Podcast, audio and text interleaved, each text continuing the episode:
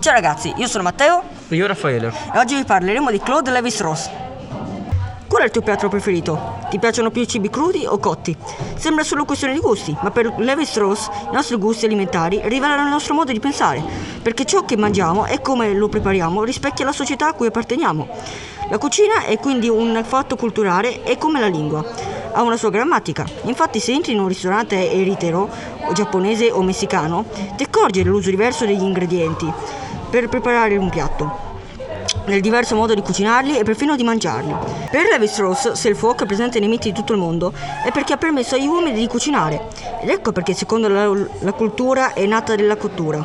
A differenza degli animali, che non cuociono i cibi, gli uomini cucinano da, hanno iniziato a mangiare insieme e a condividere idee, uscendo così dallo stato selvaggio.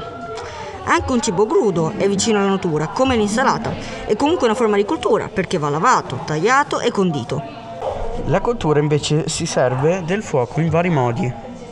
Il cibo arrostito su un barbecue è bruciacchiato esternamente ed è vicino alla natura perché entra in contatto diretto con la fiamma.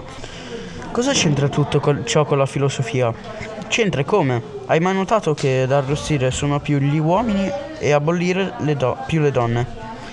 E il ritorno di moda del cibo crudo, cosa vorrà dire?